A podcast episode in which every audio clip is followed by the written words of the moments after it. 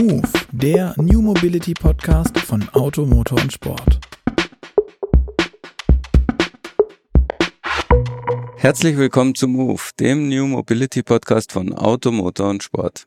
Mein Name ist Gerd Stegmeier und mit mir hostet diesen Podcast heute nicht Luca Leicht. Der Ärmste liegt krank da nieder und wir wünschen von hier aus gute Besserung, Luca. Aber mein Kollege Gregor Hebermehl ist als Co-Host an meiner Seite hier auf dem Automotor- und Sportkongress. Wahrscheinlich hört man es auch im Hintergrund. Es gibt noch zahlreiche andere Speaker. Ähm, aber ich freue mich jetzt erstmal. Hallo Gregor, schön, dass du da bist. Ja, freue mich dabei zu sein. Und zumal wir gerade jetzt einen sehr, sehr interessanten Gast haben. Wikipedia weiß über ihn. Bis April 2021 war er Vorsitzender des Gesamt- und Konzernbetriebsrats sowie Mitglied des Präsidiums des Aufsichtsrats der VW AG. Jetzt ist er Vorstandsmitglied bei VWs Lkw-Tochter Traton und zuständig für Personal. Herzlich willkommen bei Move, Bernd Osterloh. Ja, schönen Dank. Freut mich, äh, dass ich heute hier sein kann. Äh, Automotorsport selber, also die Zeitschrift, nicht der Podcast, äh, jahrelang äh, Leser. Ne? Natürlich auch Motorrad, muss ich sagen, gehört ja auch mit zum Verlag. Und äh, heute mal auf diesem Kongress zu sein und auch so einen Podcast zu gestalten, finde ich super gut. Sehr schön. Ja, wir freuen uns auch sehr. Ähm, der diesjährige Automotor- und Sportkongress ähm, hat ja die Nachhaltigkeit zum Thema.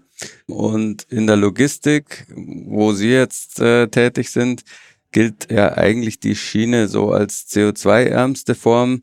Der LKW liegt nur knapp vor der Luftfahrt auf der anderen Seite der Skala. Ähm, daraus erhält schon, LKW brauchen auch die Energiewende. Drum die Frage aus, auf welche Art geht es ähm, bei den Promis? Was denken Sie?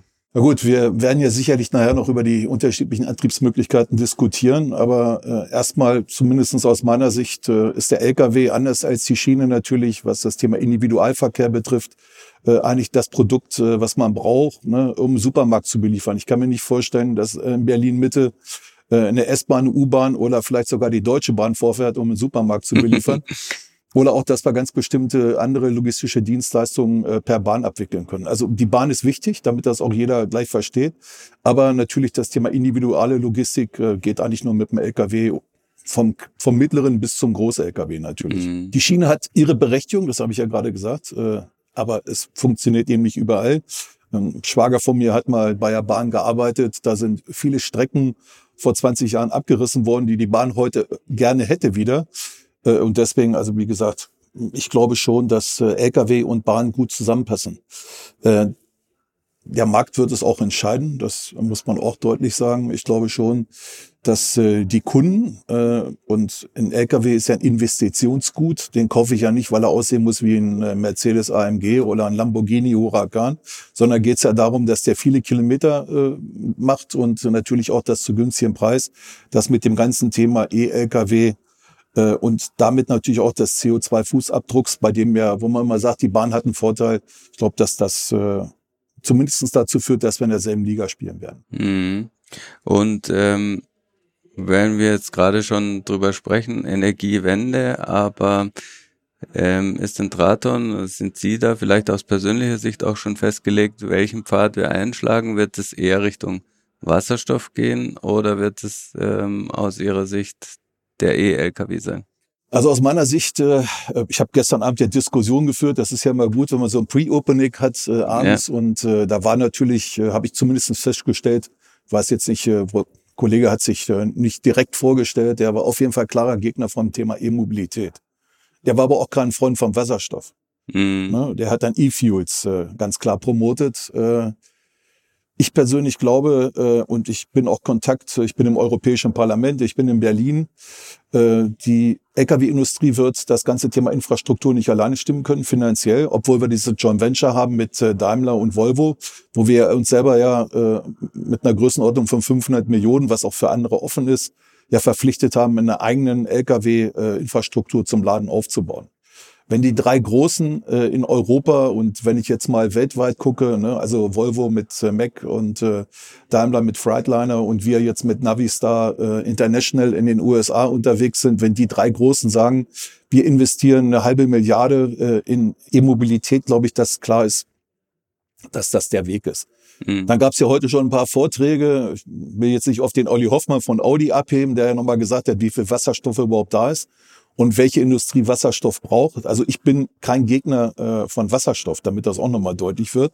Äh, ich glaube bloß, dass äh, Stahlindustrie, chemische Industrie, die ja vergessen wird, die auch äh, sehr viel hier zum gesellschaftlichen äh, Wohlbefinden, nämlich mit den Steuerabgaben äh, äh, dazu tut. Äh, ich glaube schon, dass äh, Wasserstoff auf jeden Fall nicht in erster Linie für den Lkw-Bereich mhm. da sein wird. Und deswegen glaube ich, ist die Konzentration auf BEF das Richtige.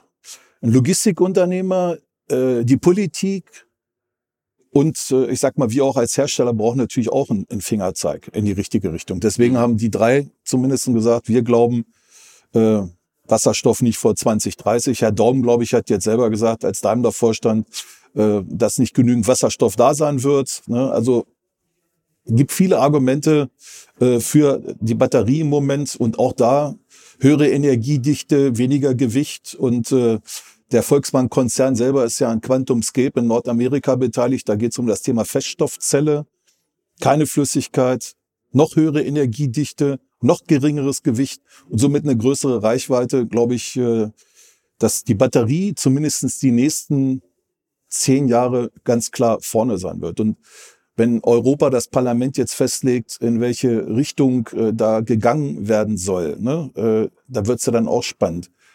Ähm, wir reden immer nur von dem Westen von Europa. Ne? Wir haben noch Mittel-, Süd-, äh, Osteuropa und auch äh, natürlich Südeuropa, also speziell Italien und Griechenland und so weiter.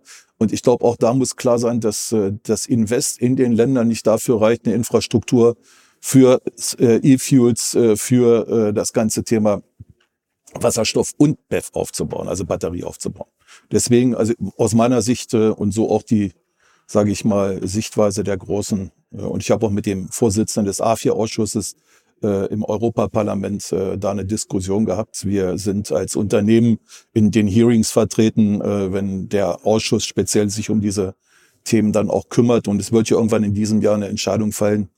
Äh, ich bin mir sicher, dass das in Richtung Batterie gehen wird. Ich habe nichts gegen Technologieoffenheit, um das auch nochmal zu sagen. Aber alles zur gleichen Zeit wird die Industrie nicht finanzieren können, wird der Staat nicht finanzieren können und bringt eine Riesenunsicherheit auch, äh, sage ich mal, bei den OEMs, also bei den Herstellern, bei den Zulieferern. Mhm. Dass bestimmte Zulieferer sagen, eigentlich ist der Wasserstoff das Beste, ne? das verstehe ich, ne? weil das natürlich auch bei ihnen Arbeitsplätze, Ergebnis und so weiter abhängt, aber ich glaube, dass die Konzentration auf eins das Richtige ist. Mhm. War jetzt, war, war jetzt sehr lang, aber ich glaube, das gehört dazu, ja. dass man das auch mal so positioniert. Sehen Sie da in den Vorlieben ähm, zwischen Amerika und Europa Unterschiede? Oder glaub, sind die Amerikaner vielleicht offener und sagen, also offener der batterieelektrisch, äh, dem batterieelektrischen Antrieb und sagen, nee, klar, darauf konzentrieren wir uns jetzt? Oder sehen Sie, gibt es da ähnliche Diskussionen von wegen, ah, vielleicht doch Wasserstoff oder doch E-Fuel? Also wir, dis wir diskutieren in den USA auch das Thema Batterie. Also als, als Trayton, als äh, Navistar International wir diskutieren das Thema Batterie. Äh, da muss man natürlich auch gucken, wie da das Thema Wasserstoffinfrastruktur aufgebaut werden könnte, würde. Ne, also wir haben mal gesagt, zehn Prozent der Anwendungen äh, könnte man mit oder müsste man mit Wasserstoff machen. Äh, ich war auf der IAA Transformation in, äh, in Transportation in Hannover, nicht Transformation, Transportation in Hannover. Und äh, da hat man auch gesehen, dass der Müllwagen mittlerweile mit, äh, mit, mit einer Batterie fahren kann. Ja, also auch das, wo wir selber vor 18 Monaten noch Zweifel hatten, was ist eigentlich das Richtige, haben wir jetzt ja gesehen, äh, geht auch, geht auch mit Batterie. Mhm. Und man muss natürlich auch auf die Anwendung gucken. Ne? Also ist ja anders als beim Pkw. Ne? Wenn ich die Statistiken sehe, dass die Leute Angst haben, dass sie mit dem Auto stehen bleiben, weil die Reichweite nicht ausreicht und wir dann sehen, dass 90 Prozent der, der äh, Pkw-Betreiber eigentlich äh, nur Strecken zwischen oder bis 50 Kilometer fahren und nur 10 Prozent dann äh, wirklich weiterfahren, vielleicht auch die Reichweite brauchen, kann man das beim Lkw oder beim Bus, sage ich mal, genau einschätzen, was brauche ich eigentlich. Ne? Mhm. Ähm, wenn man sich genauer anschaut, also worüber reden wir, welchen Einfluss hat auf die CO2-Emissionen hat eigentlich die Logistik überhaupt und was würde dann im Umkehrschluss die Elektrifizierung bewirken? Also ich, ich mache das immer ganz gerne. Wir haben äh, als Straton ungefähr ein Prozent am gesamten CO2-Aufkommen weltweit, Volkswagen der Konzern zwei Prozent. Das ist viel, das muss man deutlich sagen. Wir sind der größte Hersteller. Äh, Toyota ist natürlich äh, ähnlich unterwegs. Der Verkehrssektor insgesamt weltweit äh, 20 Prozent, in Europa sogar noch mehr, 25 Prozent.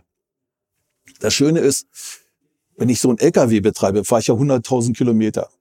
Mhm. Wenn ich 100.000 Kilometer im Jahr fahre, dann kann ich theoretisch nach sieben, spätestens aber nach zwölf Monaten CO2-neutral fahren. Alle die, die heute zuhören und ein E-Auto fahren und ungefähr 10.000 Kilometer im Jahr fahren, wissen, dass sie frühestens nach sieben Jahren CO2-neutral sind. Also wenn ich darüber diskutiere, wo bringst, was ist eigentlich die größte Einsparmöglichkeit, dann ist das der Lkw-Bereich. Das muss man ganz deutlich sagen. Und mit den ersten 100.000 schweren Lkws, und ich, wie gesagt, ich war gestern in Berlin äh, und habe da auch mit der Politik diskutiert, äh, können wir mit Grünstrom bereits 10 Millionen Tonnen, 10 Millionen Tonnen CO2 einsparen. Also wenn ich 2025 oder 26 die ersten 10.000 auf der Straße habe, dann kann ich schon eine Million Tonnen CO2 einsparen. Das sind, sage ich mal, Sachen, das äh, kann ich mit dem Pkw, wie gesagt, relativ wenig umsetzen.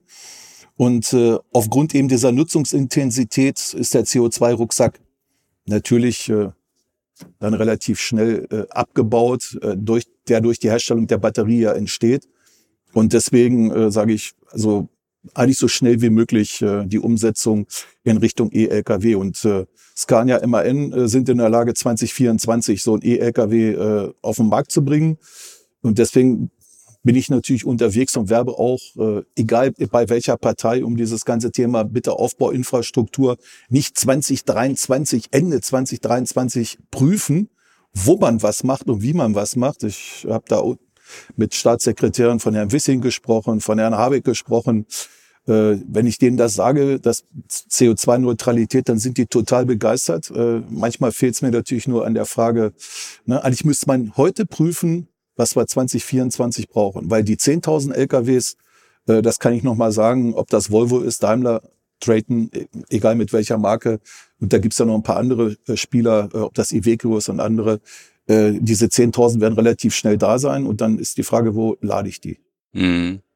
Ja, das ist ja dann auch nochmal ein bisschen andere Baustelle als beim Pkw. Einfach, ähm, weil die Ladeströme entsprechend höher sein müssen. Ähm, in welchen Dimensionen sehen Sie das? Also wir, wir sagen natürlich, das Schönste wäre Megawatt Charging, ne, ist klar.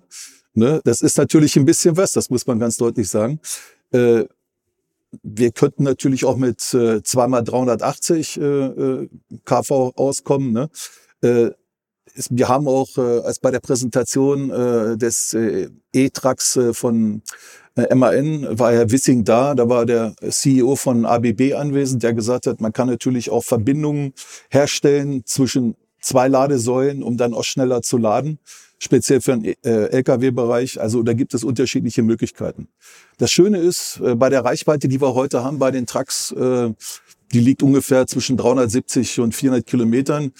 Wir haben die, Fahrer, die Fahrerpause vorgeschrieben in Europa, vier Stunden mal 80 Kilometer. Sind 320 Kilometer. Dann habe ich also noch für ungefähr 50 bis 70 Kilometer Spannung an Bord oder Strom an Bord. Ich kann laden in der Zeit, lade das Ding voll und äh, fahre dann weiter.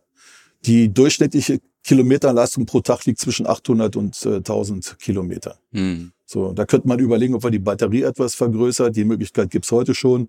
Ne, aber wenn wir bei 800 Kilometer im Durchschnitt sind, reicht einmal laden und dann, wenn ich dann abends durch bin, stelle ich das Ding irgendwo hin und lade den dann voll. Ja, verstehe. Das heißt, ähm, das passt letztlich jetzt ganz gut zu den klassischen Lenkzeitenpausen. Ja. Ähm, und ähm, das Reichweitenthema ist vielleicht selbst beim LKW ähm, gar nicht mehr so ein großes. Aber wie ist es denn bei der Nutzlast. Die Batterien sind sehr schwer. Wir kennen das Thema Semi-Truck. Ich glaube, da ähm, spricht Tesla von äh, 7, 8 Tonnen Batterie. Ähm, Gibt es da irgendwie ein Limit? Müssen dann LKWs in Zukunft äh, größere, höhere zulässige Gesamtgewichte haben? Oder? Also erstmal kommt ja Motorgetriebe raus. Mhm. Das muss, das muss man ja gegenrechnen. Dann rechnen wir, dann reden wir natürlich klar, dass das Gewicht immer noch höher ist. Dann gibt's ja ein Gesetzgebungsverfahren, wo wir beim E-Lkw zwei, zwei Tonnen höher haben dürfen, mehr haben dürfen, äh, so dass wir sagen, äh, ist nicht das in Häkchen nicht das Thema. Die Frage ist natürlich der Gewichtsverteilung, der Einzelachsbelastung. Ne? Und äh, da muss, da gibt es gerade Diskussionen in Europa, wie denn die einzelnen Achsen aufgelastet werden. Mhm. Äh, sollten. Ne? Das ist natürlich ein sehr spezielles Thema. Ich glaube, wenn ich das jetzt hier versuche im Podcast zu erklären, ist, muss ich mich selber erstmal einlesen. haben wir gestern gerade miteinander diskutiert. Aber da, da liegt, also wir, die, die 40 Tonnen oder so, das ist jetzt nicht das Thema, ist die Frage, der Einzelachse der Belastung. Ne? Und mhm. wenn ich die Batterie vorne habe, dann muss man gucken, wie die Gesamtverteilung äh, über den LKW ist. Ja. Also, wie gesagt, äh, erstmal Motorgetriebe raus, Batterie rein. Und ich habe ja auch gesagt, Energieeffizienz wird steigen, äh, Energiedichte wird steigen. Äh, Batterien werden sicherlich noch leichter werden. Äh, das wird nicht heute oder morgen passieren, aber ich glaube, da, werden, haben, wir, da haben wir gute Möglichkeiten. Grundsätzlich ist die Logistikbranche natürlich ähm, ich sage mal, preissensibel. TCO ist, ist, das, ist das Hauptthema für alle Spediteure, also die, die Gesamtkosten der, der Fahrzeuge. Ähm, und die E-Mobilität ist noch ziemlich teuer. Ähm, wie geht das dann zusammen und dann ab wann wird denn daraus für die Logistikbranche auch ein Geschäftsmodell und vielleicht nicht nur ein Weltverbesserungsansatz? Ja, das stimmt erstmal. Ne? TCO, also Total Cost of Ownership, ne, also damit die Zuhörer das auch verstehen, ne, ja. äh, äh, geht ja darum, äh, der LKW ist ein Investitionsgut, hatte ich ja schon gesagt. Und äh, da geht es natürlich darum, dass der Kilometer so günstig wie möglich ist für den, für den Besitzer des LKWs. Und deswegen geht es natürlich auch um die Gesamtkosten für einen schweren LKW. Und die setzen sich eben zusammen aus Verwaltung, aus Energiekosten, das ungefähr 40 Prozent entspricht äh, circa eine halbe Million Euro Dieselkosten in zehn Jahren bei der Lebensdauer des LKWs. Der Fahrer, ne, wenn ich das als ehemaliger Betriebsrat sage, äh, äh, natürlich ähnlich hoch wie die Dieselkosten, aber das, da mache ich mir das Leben leicht. Wir haben in Europa zu wenig Fahrer. Mhm. Ne? Also es ist jetzt auch die Frage der Dimension. Wir reden von Kraftfahrern, wir reden nicht von Lkw-Fahrern, da gibt es unterschiedliche Statistiken. Bei Kraftfahrern fehlen angeblich in Europa 400.000, bei Lkw-Fahrern 70.000. Also äh, deswegen müssen wir gucken, äh, wenn wir diese Produkte überhaupt auf die Straße bringen, äh, dass wir da die Fahrer für haben. Ähm, der Strom ist in allen Ländern pro Kilometer gesehen günstiger als Diesel, mit der Ausnahme natürlich jetzt äh, äh, im Moment bei den Spitzenbelastungen der Netze und Zuschaltung von Gaskraftwerken, ist klar. Die Batteriekosten sind seit 2010 2,5 mal schneller oder rascher gefallen als erwartet. Diese Skaleneffekte helfen auch in Zukunft, zumindest aus meiner Sicht, steigende Materialkosten abzufedern. Und die Energie- und Kraftstoffkosten übersteigen über die Nutzungsdauer die Anschaffungskosten um ein Vielfaches. Daher kehrt sich dieser vermeintliche Nachteil eines teuren E-Trucks sehr schnell ins Gegenteil und die Betriebskosten werden zu einem Vorteil für den E-Lkw. Daher Ab 2025, 30, gerade bei intensiv genutzten Anwendungen, sind starke Reduktionen der Energiekosten möglich. Das wird bei unserem E-Business mit dem sehr scharfen Margendruck sehr helfen. Mhm. Und äh, wenn wir dann schon bei den Kosten sind, dann nochmal das Thema Ladeplätze, Ladesäulen. Das ist ja auch mal so ein bisschen Henne-Ein-Problem, auch bei den PKWs. Das ist ja wahrscheinlich bei den LKWs erst recht, ne? wer das dann bezahlt. Und ich meine, so an einem Supercharger von Tesla kann ja ein LKW nichts mit anfangen. Der braucht ja tatsächlich eine völlig neues, mhm größere Fläche wahrscheinlich und eine andere Säule, vielleicht mit einem anderen Anschluss. Ähm, Gibt es da schon ähm, Richtungen, wer das dann großenteils bezahlt und ähm, beteiligt? Also sind da eigene Supercharger-mäßig eigene? Ich habe ja gesagt, wir machen dieses Joint Venture ja? mit, mit Daimler und ja. Volvo 1700. Wir sagen natürlich aber, äh, wenn es äh, vernünftig sein soll, brauchen wir äh, wesentlich mehr. Also ich glaube in Deutschland ungefähr 4000. Das, was, was so ein bisschen ärgerlich ist, ist im Moment, überall werden die Gruben aufgerissen. Ne? Und äh, man, man sagt ja auch an, an den Lademöglichkeiten im Moment, die ja schon da sind, wir wollen eigentlich eine höhere Ladeleistung. Hm. Ich sag's mal ganz banal, in Kabel mehr reinzuschmeißen. Das, ne, also jeder, der jetzt, der, der da zuhört, der sagt dann, ja, ganz einfach ist das nicht. Aber ein dickeres Kabel gleich mit mehr reinzuschmeißen, dass es nicht so äh, geht, wie es uns manchmal zu Hause, also ich meine, in der Kommune geht, dass erst die Post kommt, reißt die Straße auf, dann kommen die Stadtwerke, reißt die Straße auf, dann kommt der Gast vielleicht nochmal, reißt die Straße auf. Ja, ich habe das jetzt gerade bei mir gehabt, zu Hause, ne? Also, und dann äh, stand das auch wochenlang, hat sich da keiner drum gekümmert, auch ein bisschen ärgerlich alles. Deswegen, mein Appell war ja wirklich nicht erst Ende 2023 zu gucken, sondern jetzt schon mal zu gucken, wo gibt's die Möglichkeit. Und na klar, haben wir heute schon zu wenig Parkplätze. Deswegen sagen wir natürlich, äh, Jetzt ist die Frage, was ist die meistbefahrene Autobahn in Deutschland? Ist die A2, die A8, die A9? Äh, Aber auf jeden Fall äh, gibt es Autobahnen wie die Nord-Süd-Route oder die Ost-West-Route oder West-Ost-Route, egal, wie die A2, wo heute schon große Hubs aufgebaut werden. Also in der Nähe von Helmstedt baut Amazon ein riesiges Hub auf, wo man hätte ein Kabel reinschmeißen können, ne, wo auch LKWs ja halten. Mhm. Ne, ist ganz klar, wo man auch die Lademöglichkeiten dann anbieten könnte. Und warum auf dieser Hubs? Ne? Ich weiß nicht, ob das, werden wir sicherlich später nochmal drauf kommen, aber wir sagen natürlich auch, bei den Fahrern, die fehlen, äh, wird das Thema autonomes Fahren, aber geradeaus, ne, damit wir uns auch richtig verstehen. Ich will mhm. nicht mit dem LKW durch München oder Stuttgart fahren. also wenn ich mir hier in Stuttgart die Straßen angucke, alles sehr eng, viele Kurven, Berg hoch, Berg runter, dass ich jetzt sage, ich fahre mit dem LKW nächste Woche hier autonom durch die Gegend, das glaube ich nicht. Ja. Aber von Hub zu Hub auf der Autobahn, ne, also wirklich dann vollautomatisiert zu fahren, glaube ich, ist äh, irgendwann ne, und das nicht erst 2030 ist sicherlich möglich. Und das würde sich natürlich anbieten, in Verbindung mit Ladepunkten, in, mit den Hubs und dann natürlich autonomes Fahren. Ne? Also weil die Fahrer, werden wir zumindest so wie ich das sehe, diese 70 oder 400.000 werden wir nicht von heute auf morgen irgendwie auffüllen können. Ich meine, wir reden gerade von Facharbeitermangel äh, und nicht nur in Deutschland. Ne? Und äh, da glaube ich, das wird eine riesen Herausforderung sein. Eigentlich haben wir zu wenig Menschen. Deswegen wird das auch nochmal Druck auf die Technologie autonomes Fahren bringen. Mhm. Äh, wenn Sie jetzt äh, von diesen Ladehubs sprechen, wie betrachten Sie die Idee, ähm, Lkw auch auf solchen langen Strecken, Hauptrouten mit Oberleitungen zu versorgen? Wäre das nächste Thema. Ich weiß, da gibt es auch interessierte Kreise, die sagen, Oberleitung ist das Richtige. Äh, ist eine, zumindest eine relativ teure Infrastruktur, das, was mhm. ich weiß. Äh, äh, ist die Frage auch, äh, wenn ich dann höre, wie im Endeffekt das Thema, das ist ja heute schon von Nord nach Südeuropa möglich, äh, finde ich ein bisschen übertrieben. Wir haben da ein bisschen in Schleswig-Holstein, wir haben ein bisschen in Frankfurt und ein mhm. bisschen in Baden-Württemberg. Ne? Also äh, und angeblich äh, die Italiener reden schon seit zehn Jahren. Ich bin mit einer Italienerin verheiratet, also ich würde es nur sagen. Aber die Italiener reden schon seit zehn Jahren darüber, dass sie irgendeine Oberleitungsstrecke aufbauen, haben sie bis heute nicht gemacht.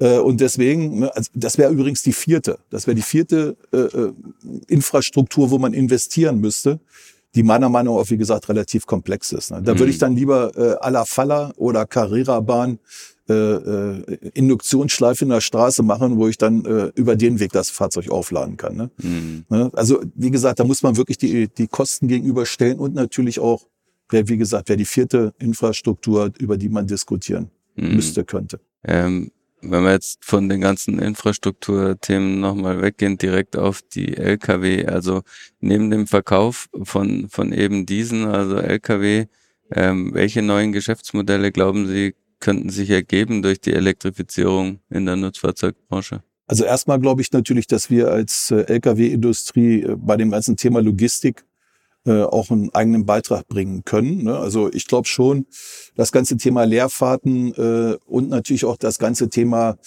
optimaler Einsatz eines LKWs, aber natürlich auch vielleicht eigene Logistikgesellschaften, ne, also den, den LKW selber einsetzen, äh, sich an Unternehmen beteiligen, äh, Finanzierungsmodelle neu gestalten. Ich glaube, das ist relativ wichtig. Was wir heute schon wissen, machen, es gibt kein Produkt, was digitalisierter ist als ein LKW. MAN hat 60 Prozent der Software beim TG3, glaube ich, ist das selber entwickelt. Da muss ich nochmal genau gucken. Also beim, beim letzten neuesten LKW, den wir auf den Markt gebracht haben, 60 Prozent selbst entwickelt. Glaube ich, das ist, äh, das ist wirklich vorzeigbar. Äh, wir wissen heute schon, wie gesagt, wie der Fahrer unterwegs ist. Äh, also wir können heute schon sagen, also wenn er alle Systeme, die im Produkt sind, nutzt, fährt er zwischen 77 und 83. Er weiß, der LKW weiß, wie die Topografie ist. Also Berg runter, Berg hoch, ne? fährt im Endeffekt äh, runter äh, mit einer etwas höheren Geschwindigkeit, um am anderen Ende mit 77 oben anzukommen. Ne? Mhm. Immer die gleiche Geschwindigkeit fahren ist sowieso nicht in Häkchen so gut. Ne? Äh, und wir können, wie gesagt, das ganze Thema Leerfahrten, Logistikbereich, glaube ich, äh, ist, ist eine ganz interessante äh, Ecke, wo wir auch gerade vielleicht mit Zukäufen von Unternehmen oder eben selbstständig machen, äh, selber anbieten, äh, glaube ich, das wäre nochmal ein, ein Riesenschritt. Mhm. Dabei ist ja, also wird ja dann relativ schnell klar, dass da ganz andere Anforderungen auch auf, aufs Personal zukommen. Müssen nicht mehr Zylinderköpfe aufschrauben, sondern vielleicht programmieren. Ähm, gleichzeitig ähm, ist ja Weiterbildung im Personalwesen schon eins von den Kernthemen. Ähm, Personalwesen ist Ihnen ja nahe. Einerseits sind Sie Vorstand, andererseits waren Sie Betriebsrat. Wie, wie kriegt man denn, sage ich mal, ähm, in so einer hart umkämpften einerseits und andererseits auch traditionsreichen Branche die Leute an so neue Themen? Also wie kriegt man die für das Neue und vielleicht auch ja riskante begeistert? Ja, riskant, wie gesagt, äh, ich, ich bin der Meinung, der, der, der Batterietechnologie gehört die Zukunft, ne? also zumindestens im Lkw-Bereich mhm. äh, und auch im Busbereich, da haben wir noch gar nicht drüber geredet, da redet auch keiner mehr drüber, weil die Batterie im Dach ist. Ne? Und da haben wir Reichweiten, äh, je nach, ne? also je nach Größe können wir 500 Kilometer äh, darstellen, ist überhaupt gar kein Thema mehr. Deswegen, wie gesagt, Bus ist eigentlich erledigt äh, und ich glaube im Stadtgebiet, ne? also wer da wohnt, wo ein Dieselbus mal, äh, ne, der fährt ja teilweise auch durch Wohngebiete, ein Dieselbus. Wenn da heute ein Elektrobus durchfährt, ist das natürlich ganz hervorragend. Aber um auf das zurückzukommen, also wir haben natürlich bei Scania und bei MAN, äh, wo wir jetzt über das Thema E-Mobilität diskutieren, sind wir natürlich äh, schon dabei, die Belegschaft auf die neuen Herausforderungen zu transformieren. Das muss man ganz klar sagen. In MAN äh, bei MAN in München äh, lade ich Sie gerne mal ein, aber auch in Södertälje bei Scania sind wir natürlich dabei, mit der Belegschaft, die zurzeit noch an äh, Dieselmotoren schraubt. Und gerade in Nürnberg ist ja so ein, so ein Vorzeigebeispiel, wo wir sagen, wir gehen da in Batterieproduktion, ne, gilt eben auch, wie gesagt, für, für Schweden, äh, dass wir sagen, also auf die neuen Aufgaben vorbereiten. Und da rede ich ja speziell erstmal vom Mitarbeiter in einer Produktion. Ne, wenn ich über einen Ingenieur rede, der vorher noch am Dieselmotor gearbeitet hat oder den entwickelt hat, ist natürlich auch eine Riesenherausforderung, Leute mit, mit einer Hochqualifikation dann zu sagen, pass mal auf, das war dein Aufgabengebiet bis jetzt, äh, jetzt musst du in die Richtung gehen. Also da gibt's Programme, da gibt's auch gute Beispiele, äh, die man bei Volkswagen sieht. Aber wir gehen da unseren eigenen Weg in der Traden und äh, setzen das so um, äh, wie, wie gesagt, wie es möglich ist. Ne? Also in äh, München tatsächlich klar die Leute qualifizieren auf den E-LKW, also mit Hochspannung, äh, mit der mit der Vorsicht und so weiter. Was da, ne, wie wie gehe ich überhaupt mit dem ganzen Themen um? Wie setzt sich das zusammen? Also ein bisschen breiteres Spektrum und in äh, Nürnberg, da wo wir die Dieselmotoren zurzeit noch bauen, äh, wollen wir dann natürlich die Batterien komplettieren gucken, wo wir die Zellen herkriegen, um dann natürlich auch ein festes Modul zu haben, was wir dann in den LKW einbauen. Mhm. Also da, glaube ich, sind die Schritte relativ einfach und plastisch zu sehen, was man machen kann. Ich glaube, gerade im indirekten Bereich, im High-Potential-Bereich, Leute mit Hochschulstudium, die, wie gesagt, jahrelang äh, in der TE, in der technischen Entwicklung äh, an äh, bestimmten Produkten gearbeitet haben, die dann umzuqualifizieren wird, wird eigentlich eine größere Herausforderung, mhm. muss man sagen. Also nicht, dass die Bereitschaft nicht dafür da ist. Wir haben ja auch das Problem, dass wir zurzeit noch an den Dieselmotoren arbeiten. Ne?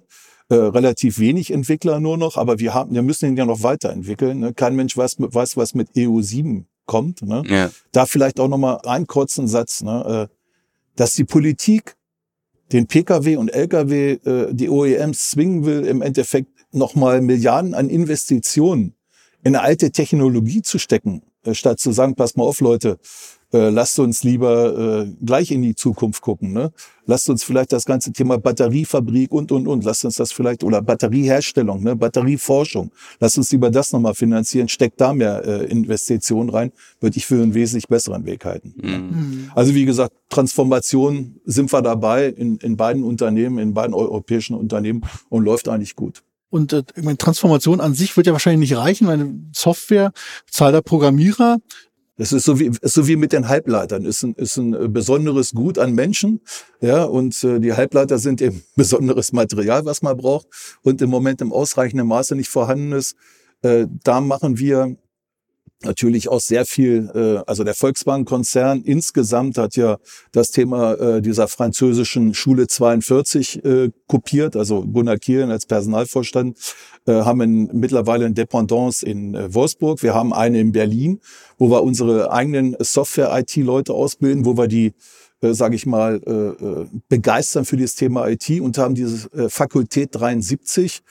Äh, das ist wieder was ganz anderes. Da dreht es sich eigentlich um Menschen, die eine Affinität für Software haben. Ne? Weiß ich jetzt nicht, was Sie für eine Ausbildung haben, ne? aber es gibt ja Menschen, die haben Schlosser gelernt und äh, interessieren sich oder können trotzdem ne, Software. Ne? Also ich bin, ich bin froh, wenn ich mein iPhone ankriege und wieder ausmache. Ne? Also ich könnte da nichts programmieren.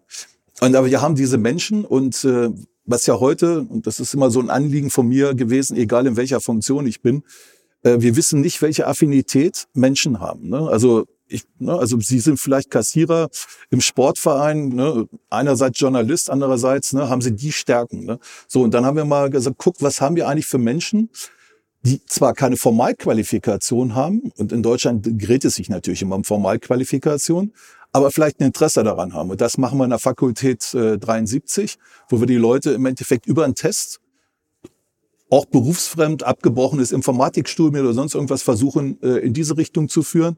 Und die Schule 42, äh, das habe ich mir in Paris äh, angeguckt, äh, super interessant. Äh, da kommen sie hin. Da hatte ich auch Leute von, der, äh, von aus Aachen getroffen, die vorher in Aachen studiert haben. Da läuft das mittlerweile so, sie kommen da rein, kriegen einen Apple-Computer an der Hand gedrückt und müssen einen Test machen. Wenn sie den bestehen, dann dürfen sie vier Wochen bleiben. Dann müssen sie sich innerhalb dieses Programms an ihrem Laptop müssen sich dann diese Aufgaben lösen. Wenn sie das geschafft haben nach vier Wochen, sind sie aufgenommen. Und dann durchlaufen sie ein 24-stufiges Programm oder 22-stufiges Programm, wo sie immer wieder Aufgaben lösen muss, müssen. Der Professor, der sitzt nicht vor ihnen und erzählt ihnen was, sondern der sitzt so wie wir hier. Der Raum ist etwas größer, aber in der Kabine und hat alle Studenten im Blick und sieht im Endeffekt, wie, mit welcher Analytik, äh, mit welcher Fähigkeit, sie da rangehen und diese Aufgaben lösen. Meistens ist es so, dass nach Stufe 18, 19, zumindestens in Frankreich, dass die großen Unternehmen kommen und holen die Leute da schon weg und sagen, okay, äh, die sind so gut, ne, bis wir da 24, bis wir auf die 24 oder 22 warten, das machen wir nicht. Äh, wir nehmen die Leute lieber jetzt, ne, mhm. bevor dann ein Konkurrent kommt. Also ein ganz anderes, äh, ja, eine ganz andere Form von Studium. Ne? Und wie gesagt, ich habe da mit Studenten geredet, die vorher in Deutschland studiert haben, die haben gesagt, Ursula, interessant, spannend und kommt mir super entgegen. Na, jetzt will ich nicht sagen, dass, ne, dann kriege ich gleich vielleicht Ärger mit den deutschen Professoren nach der Devise, äh, alles das, was wir hier in Deutschland machen, ist schlecht, aber ist eine Form äh, übrigens, äh, die ich gerade in dem Bereich Softwareentwicklung, Informatik äh, sehr spannend finde. Äh, und da vielleicht auch noch so ein Hinweis, wie werden heute eigentlich ne, also das Personalwesen ähm, in dem Bereich, auch im Volkswagen, da denkt man ja an einem Konzern insgesamt, da sind alles nur roter Backsteinbau und äh, alles nur Schlosser und so weiter ne, und Automechaniker, nee. Äh, da haben wir auch eine Menge Menschen, die gerade das Thema Software machen. Und äh, wenn ich da heute anfange, da kann ich mit einer Eins im Informatikstudium kommen, da setze ich mich, muss ich mich mit einem Kollegen hinsetzen, muss mit dem gemeinsam coden. Dann äh, gibt's äh, also erstmal alleine und dann gemeinsam. Dann gibt's ein Gruppengespräch und dann sagt die Gruppe, ob der Kollege ins Team passt oder die Kollegin ins ja. Team passt. Und dann wird eingestellt. Nicht nach der Devise, oh, guck mal, da kommt der Osterloh, hat eine Eins auf dem Zeugnis, der muss gut sein. Nein, es hilft überhaupt nichts. Gerade in den Bereichen, da muss es auch, äh, sage ich mal, äh, in der sozialen Kompetenz, in der, in, der, in der Offenheit, in der Zusammenarbeit mit dem Respekt funktionieren. Und da haben wir auch ganz andere Erfahrungen gemacht. Übrigens, da geht das auch mit den Arbeitsverträgen schneller ne, als mm. im herkömmlichen Sinne. Also spann spannendes Thema. Ja. Ähm, passt ja auch ganz gut zu Ihrem Werdegang. Sie waren vorher Betriebsrat, da geht es um Menschen natürlich. Ähm, jetzt Personalvorstand, da geht es wieder um Menschen. Aber was hat sich für Sie eigentlich mit dem Wechsel der Schreibtischseite so geändert? Ja gut, man, man ich, also ich habe meine, meine Betriebsratsarbeit immer so gesehen, dass ich sage, wenn ein Unternehmen erfolgreich ist, dann kannst du eine gute Betriebsrat und natürlich auch eine gute Tarifpolitik machen. Wenn ein Unternehmen nicht erfolgreich ist, ne, was nützt mir das, wenn ich acht Prozent äh, fordere und äh, klar ist äh, im Endeffekt, das Unternehmen verdient nichts. Ne? Das, mhm. das wäre schwierig. So und deswegen war ich natürlich immer, weil ich auch gelernter Industriekaufmann bin, äh, immer so ein bisschen von der betriebswirtschaftlichen Seite äh, unterwegs. Das hat nicht jedem gefallen, das weiß ich. Ne? Aber ich habe gesagt, ich laufe nicht mit der roten Fahne ums Hochhaus in Wolfsburg, wenn ich weiß, äh, wir haben ein schlechtes Geschäftsergebnis. Ne? Das, mhm. das wäre ja dann würde ich ja meinen Wählern und Wählerinnen, den Beschäftigten im Endeffekt was vorgaukeln, was nicht da ist. Äh, und so habe ich das eigentlich äh, immer gemacht und so habe ich das jetzt auch. Ich war ja auch drei Monate für MAN zuständig. Die Kolleginnen und Kollegen kennen mich natürlich und äh, MAN war zu den Zeiten, was das Thema Restrukturierung betrifft, nicht unbedingt in einer, sage ich mal, positiven Situation. Und wir haben da viel geredet und äh, das, was wir im Endeffekt geschafft haben, ob das Thema Leiharbeit ist, Ausbildung, aber natürlich auch die Standortpapiere an den einzelnen Standorten. Ich glaube, das kann man zeigen. Und äh, eigentlich, ne, wenn man, wie gesagt, mit der Herangehensweise als Betriebsrat, aber andererseits natürlich jetzt als Personalvorstand mit sozialer Kompetenz, Empathie, Respekt vor den Menschen, zuhören, ganz wichtig. Ich erzähle jetzt vielen, aber ich bin auch ein guter Zuhörer. Hm. Ne, also das glaubt der eine oder die andere jetzt vielleicht nicht. Äh, ich glaube, da äh, das, das sind schon sehr ähnliche, ähnliche Dinge, die man da macht. Hm. Ne, und so, deswegen fühle ich mich auch in der Funktion jetzt wohl. Ne? Wird natürlich manchmal auch ein bisschen komisch beachtet, wie konnte der denn die Seiten wechseln. Ne? Mhm. Ich habe ja mal gesagt, ne, das eine ist die helle Seite und das andere ist die dunkle Seite. Ne? Jetzt hat mir ein Freund geschrieben, jetzt bringst du ein bisschen Licht auf die dunkle Seite. Also, ne, also wie gesagt, ich komme damit gut, gut zurecht. Und mhm. äh, das Schöne ist eben, die Menschen kennen mich und vertrauen mir auch. Und äh, sprechen Ihre alten Kollegen aus den Betriebsräten noch mit Ihnen? Ja klar ich war letztens auf einer Veranstaltung in Wolfsburg, also da hatte ich nicht den Eindruck. Ne, äh, ich habe auch, ich hab auch gerade gepostet, dass ich auf dem Auto Motorsport Kongress bin bei Instagram. Ne, auch ein Bild mit Luca De Meo gerade gemacht. Ne, haben sie auch gleich geschrieben, das war ein toller Manager. Ne, also ne, und schön, ne, dass dass sie mal wieder getroffen hast. Also das ist ja heute bei Social Media ist das ja so, da kriegt man sofort eine Reaktion. Ne? Ja, ob man will oder nicht. Genau. Sie haben es gerade auch schon angesprochen ähm, beim Thema Unternehmen vielleicht auch Zukäufe. Ähm, Gerade im Nutzfahrzeugbereich gibt es ja viele junge Unternehmen, ähm, die die Aufmerksamkeit auf sich ziehen.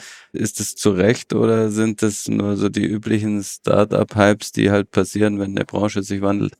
Also ich persönlich glaube, dass man die, ich war ja auf, wie gesagt, auf der IAA, ich glaube schon, man sollte das ernst nehmen, was da, was da gerade passiert. Ich glaube natürlich, dass wir mit 100.000 Beschäftigten und den, den Marken, die wir haben, äh, eine Größe haben, dass wir sicherlich, ne, also mit Daimler, Volvo und, und wir, dass wir, dass wir die ernstzunehmenden Spieler sind. Aber man darf, wie gesagt, solche Unternehmen, äh, die äh, manchmal relativ unkonventionell äh, mit, mit ganz neuen Ideen äh, und auch nicht den Problem, die natürlich alte Fertigung, äh, alte, äh, sage ich mal, historisch gewachsene äh, Unternehmen mit sich bringen, äh, die darf man nicht unterschätzen, weil die haben natürlich einen Kostenvorteil, das muss man ganz klar sagen. Wir müssen uns immer äh, überlegen, äh, wir haben Menschen, und wir wollen die Menschen auch vernünftig behandeln. Also müssen wir gucken, wie wir die Menschen natürlich auch in Arbeit behalten. Mhm. Ne? Und äh, so ein Unternehmen, was auf der grünen Wiese wächst, die sagen, pass mal auf, interessiert mich alles nicht. Ich baue nur eine Fabrik hin äh, und ich habe keine Altlasten in Häkchen. Altlasten sind so ne, ein böses Wort, aber ich meine jetzt wirklich eben, ne, ich habe keinen Dieselmotor, ich habe kein Getriebe, das brauche ich alles nicht. Ne? Äh, somit habe ich natürlich auch die Standorte nicht und habe damit natürlich auch die Menschen nicht, die da arbeiten. Und da müssen wir uns natürlich immer Gedanken drüber machen. Das sind höhere Kosten, das ist auch ganz klar. Äh, und das ist die Wettbewerbsfähigkeit. Und ich habe ja gesagt, ein LKW, ein Bus, egal was, ist ein Investitionsgut. Da gucken die Menschen auf den Preis, also die, die die kaufen, ja. die Kunden. Äh, und da müssen wir gucken, dass wir äh, natürlich auch wettbewerbsfähig sind. Ne? Wenn wir, wenn, wenn wir keine Produkte verkaufen, haben wir keine Arbeit. Bin ich als Personalvorstand genauso wieder gefragt. Das ist. Ne? Mhm. Ne? Und ich mache nicht gern Sozialpläne. Apropos äh, Altlasten, wir haben jetzt ein paar Mal über den Diesel gesprochen ähm, und dass es im Prinzip ein Auslaufmodell ist, aber was sehen Sie noch für eine zeitliche Perspektive, auch unter dem Aspekt, dass eh noch ein bisschen dauert und ähm, wir aber trotzdem natürlich unsere Sachen transportieren müssen? Also ich, ich persönlich glaube, dass äh, bei den Zahlen, die wir, die wir zurzeit einschätzen, äh, dass wir in Europa sicherlich äh, 2040 keine zugelassenen LKWs mehr haben werden. Mhm. Ne, das ist jetzt noch, das hört sich viel an. Ich weiß nicht, was das Parlament beschließt oder was man glaubt, was man machen kann. Aber ich glaube, das wird so die Deadline sein 2040. Man muss natürlich gucken in Südamerika, also wer schon mal in Südamerika war, muss man sich natürlich überlegen, wie denn das funktionieren soll mit dem Thema BEF. Ne? Also wenn ich nach Brasilien gucke, die fahren äh, ihre Autos mit Zuckerrohrschnapsen, also mit Methanol, ne? aber ja. ist aus Zuckerrohr hergestellt. Ne? Äh, äh, und die Frage, was passiert auf dem afrikanischen Kontinent, ne? Äh, das Thema äh, E-Fuels äh, in Katar, in, egal wo wir da unten in dieser Ecke sind, die haben viel Sonne, die haben Gas, die haben übrigens Öl, ne, die können sich überlegen, wie die natürlich, mit welchen Mitteln die natürlich dann zukünftig fahren.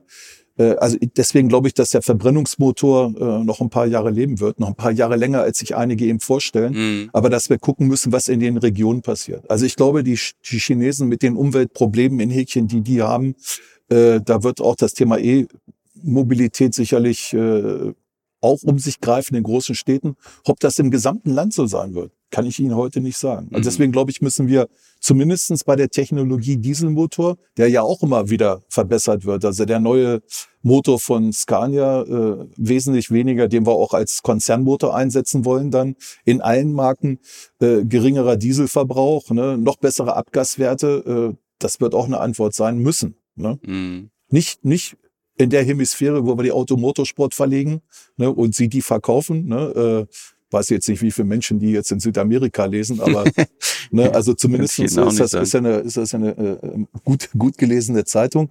Äh, also das, wie gesagt, das ist meine, meine persönliche Meinung. Also zu sagen, der Diesel ist tot, ja, mag sein, aber ist die Frage, wann. Ja, ja.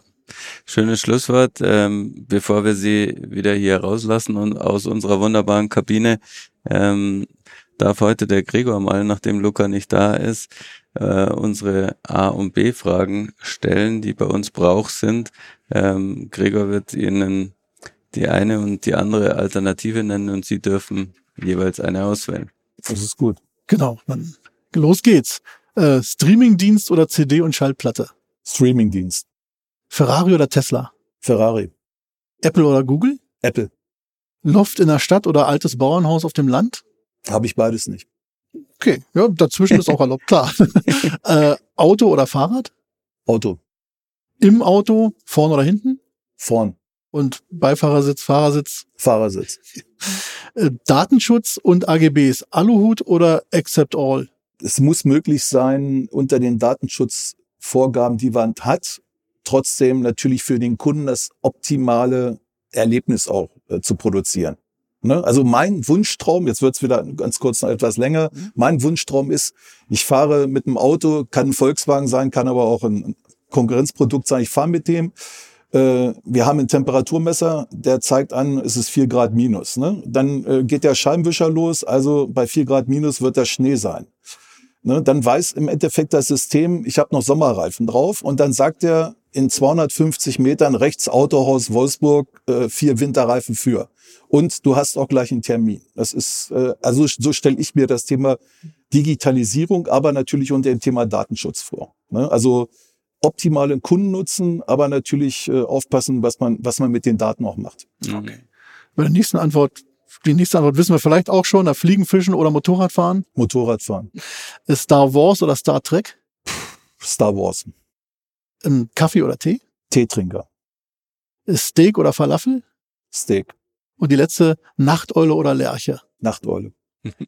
Ja, dann vielen Dank dafür. Genau, ich habe vielleicht noch eine Nachfrage, weil Sie vorher auch gesagt haben, Sie können Ihr iPhone gerade mal ein- und ausschalten. Wenn Sie jetzt eine App runterladen oder so, lesen Sie sich den ganzen Schmonz durch, auf Deutsch gesagt, oder drücken Sie im Zweifel lieber das Häkchen und sagen, gib mir jetzt die App und fertig. Also wenn Freunde jetzt zuhören, äh, die würden sagen, also Bernd Osterloh äh, weiß über das iPhone, ich, habe ja vom Programmieren geredet, ne? weiß, vom, weiß, weiß über das iPhone mehr und über die Nutzung des iPhones und der Apps, die da drauf sind, als, als viele andere. Äh, deswegen, ich gucke mir die AGBs trotzdem nicht an. Ne? Also ich kann ja, es gibt ja drei Einstellungsmöglichkeiten beim iPhone, Tracking zulassen oder nicht. Mhm. Und ich drücke immer Tracking nicht zulassen. Das heißt im Endeffekt, äh, mich kann da keiner verfolgen und weiß, weiß, was ich mit diesem, was ich da im Endeffekt äh, mit diesem App mache. Ne? Da wird dann immer gesagt, entwickeln wir deine App weiter, wenn wir wissen, wie deine Bedürfnisse sind. Das will ich nicht. Ne? Okay. Aber kenne mich da schon ein bisschen, bisschen mit aus mit dem. Wunderbar. Und im Zweifel Häkchen setzen und Tracking ausschalten und äh, dann her mit der App. Genau. Okay, super. Dann sage ich ganz herzlichen Dank, Herr Osterloh. Ähm, Vielen Dank. An alle da draußen, vielen Dank fürs Zuhören. Ihr hört wieder von uns in zwei Wochen, wieder an einem Freitag. Bis dahin freuen wir uns auf Feedback von euch. Ähm, deshalb bewertet gerne den Podcast bei iTunes oder den anderen Plattformen oder schreibt uns eine Mail an podcast.move-magazin.de und sagt uns dort oder vielleicht eben auch bei der Bewertung, wie es euch gefallen hat. Für alle Podcast-Hörer haben wir außerdem noch ein kleines Schmankerl. Wenn ihr auf www.motorpresse-aktion.de slash AMS geht, Dann könnt ihr euch eine Gratisausgabe der aktuellen Automotor und Sport bestellen. Ganz für umsonst und frei Haus. Ich hoffe, ihr seid beim nächsten Mal wieder dabei und bis dahin, ciao, ciao, tschüss. Tschüss. Tschüss, schönen Dank nochmal.